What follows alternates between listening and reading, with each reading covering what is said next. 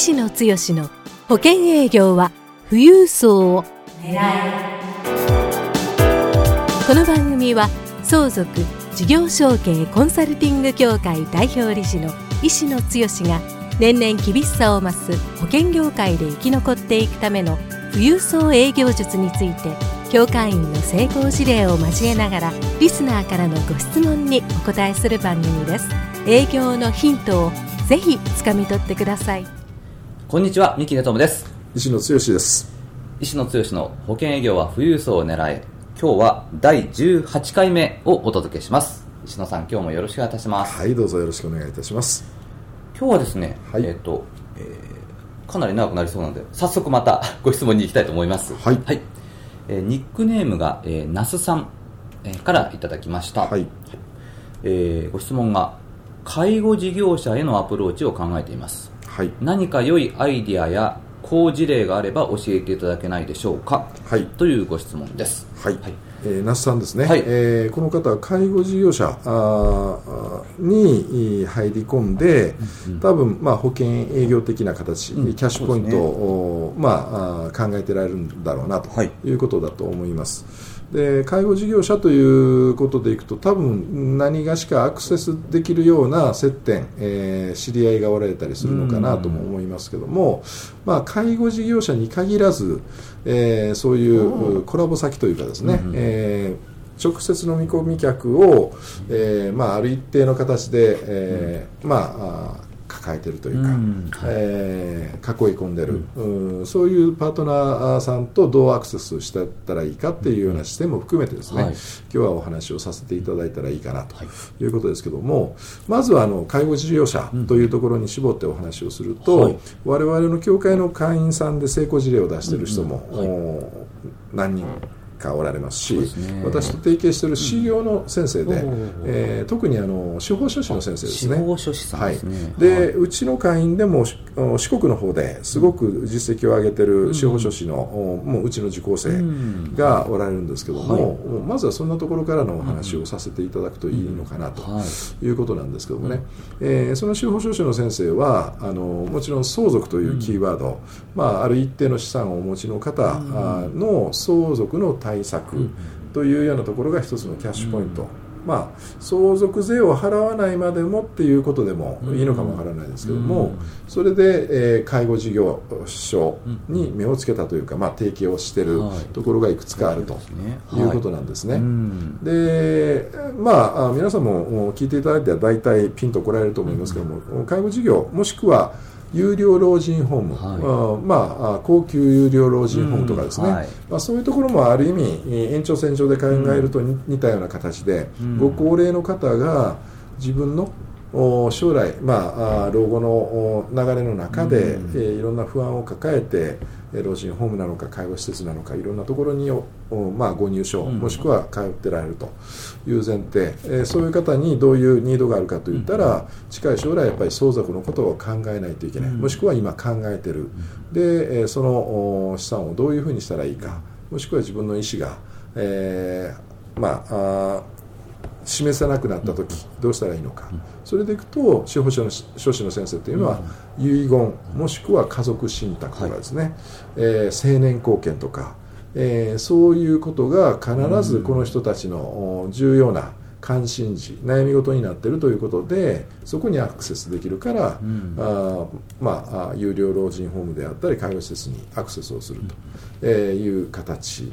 でそこで何をするかというとまずはやっぱりまあ、司法書士の先生だったら、まあ、遺言のセミナーなのか、はい。あー成年後見の話なのか、うん。はたまた相続という話なのか、うん。まあ、我々もそこにアアクセスすると、まあ、相続というテーマで、えーお話をして個別の相談で、えー相続の対策の中からまた生命保険のキャッシュポイントということになると思うんですけどね、はい。えーその時に、えー何を気をつけたらいいかといったら、まあ、あまずはそういう介護施設、うん。うんどこと提携するか、うん。で介護施設もしくは老人ホームでも我々の顧客に、えー、我々があアクセスしたいお客様が、あ中心的に集まってるような、あ施設がやっぱりいいですよね、基本的にはね、だからまあそれなりの富裕層、資産をお持ちの方があおられるような、あところということを考えて、でそこにアクセスするする、えー、方法があるかないか、え先ほどの那須さんは多分えー、ご自身で何がしかの接点がおありの方だから介護施設に、うん、えー、入っていく方法はないかっていうような質問だったと思うんでね、まあ、その入り口はなんとなくイメージができてるのかなと、できてない方に、えー、あえてアドバイスをすると、はい、え結構今ね、あの司法書士の先生っていうのは、そういうところにアクセスして定期的にセミナーをやってる、場合によっては、えー、葬儀屋さんとかも、同じようなニードがあるようなあコミュニティだったりしますので、うん、そういうところに結構あの司法書士の先生がアクセスできてるっていうところもあるかも分かりませんから、うん。はい、そんな先生と組むもしくはもう、そういう先生は成功事例が出てるから、うん、あえてあの組む必要がないっていうことで相手にされないかも分かんないですけどね。でも司法書士の先生とコラボセミナーをやっていくっていう展開は、もしかしたらあありかもわからないなというところがあると思います。はいで、えー、まあそのコラボ先さん、えー、介護施設等の施設とどうアクセスできるかっていうのはこれはちょっと今日の時間の関係では、うん、あの割愛させていただくとして、うん、でその次にそこにアクセスできたとして、うん、えー、そあのまあ、ご入所されてる方もしくは通ってられる方とかいろんなところで、えー、相続のニーズがありますよねと、そういう方に向けて多分那須さんはセミナー等のなんかアクセスができないかな、うん、開催ができないかなという仮説を立てているとすると、はい、まあ、そこでどんなあ展開にしていくかということだと思うんですけどもね、はい、多くの場合はそこの施設の、うん、長の方に話をしてセミナー開催をする、で、まあ、チラシなのか、うん、えー、まあ壁にそういうことを貼っていただくのか、はい、というような。で比較的そういう施設で、えー、ご入居さ、うん、ご入所されている方であればですね、うん、比較的時間は余裕があるのでそんなイベント、うん、催しがあると、はい、えー、まあ、ご参加いただける可能性も高いかなということなんですけども。はい。ここで、えー、我々の協会のメンバーで成功しているメンバーっていうのは何をしてるかって言ったら、まずそういう方に最初にあのセミナーをするんじゃなくって、プレセミナーという形で、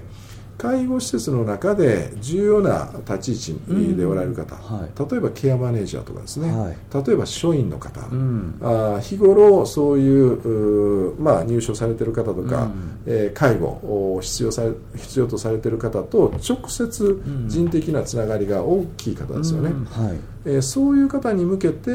ー、プレセミナーということでこんな話をさせてくださいっていう話をする。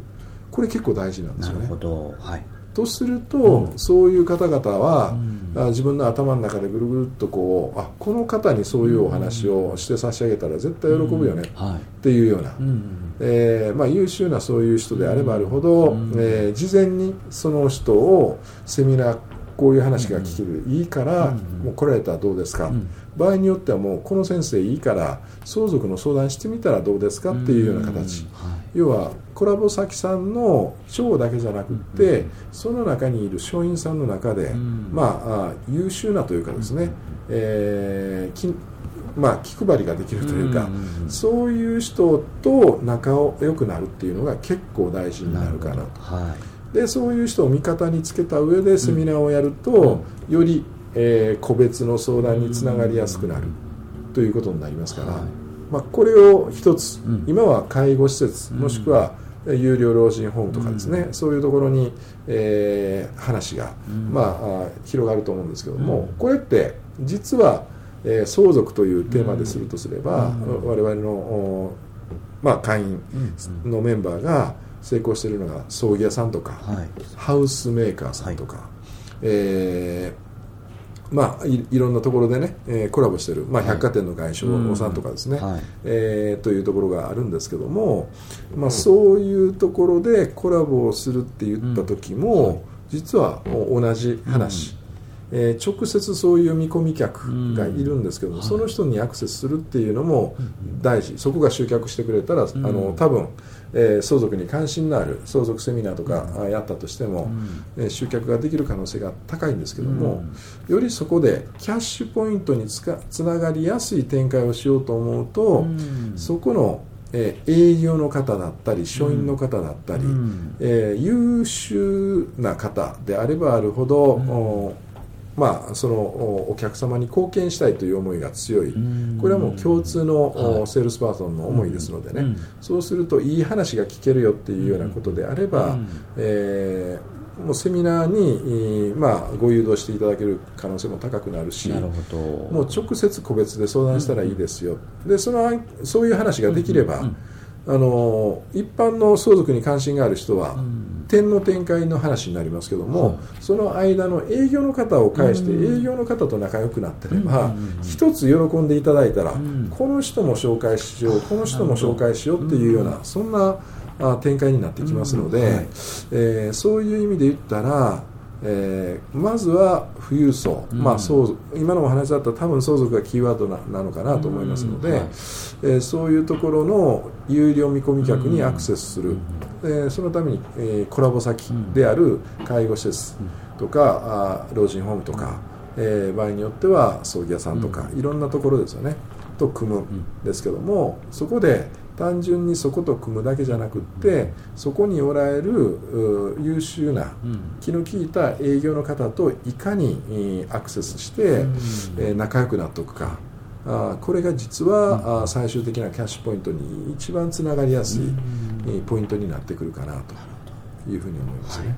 かりました。そうしましたら、今日のご質問はですね、はい。あの介護事業者のアプローチを考えていますということで、はい。良いアイデアや好事例があればということだったんですけども、はい。あのまず最初にそのアプローチするのが、うん。あの直接あのその介護事業者にアプローチするのもいいですけども、はい。あの司法書士さんはいとまず組むというのも一つの方法だとはい。いうこと。と、はい。それからあのこう施設にアプローチする場合も、いきなりこの職員のあ、えっと、入所者さんへのセミナーをやらせてくださいではなくて、その職員さん特にこうケアマネージャーとかこう気になる方向けのプレセミナーをやるのがすごく効果的だということでしたね、はい。あとあの、まあ介護事業者に限らずハウスメーカーさんとか、あの葬儀社さん、うん。あの百貨店の、えー外商さんとか、はい。あのそういったところこうコラボするのとこう共通点が多いのでそうね。いったところにも応用ができるというお話でしたね。はい、はい、わはい。かりました。あ。のお保険セールスは保険営業は富裕層を狙えという、はい。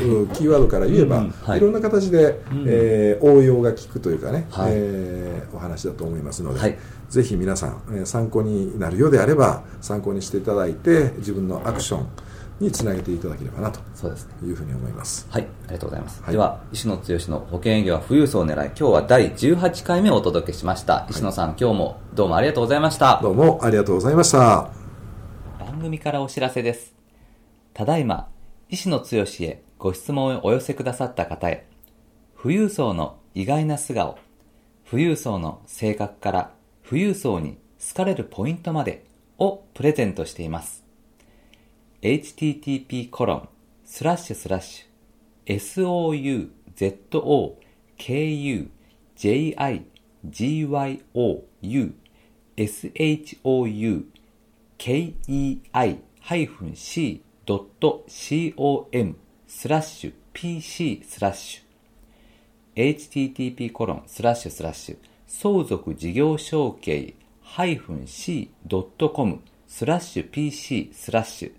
で受け付けています。どんどんご質問をお寄せください。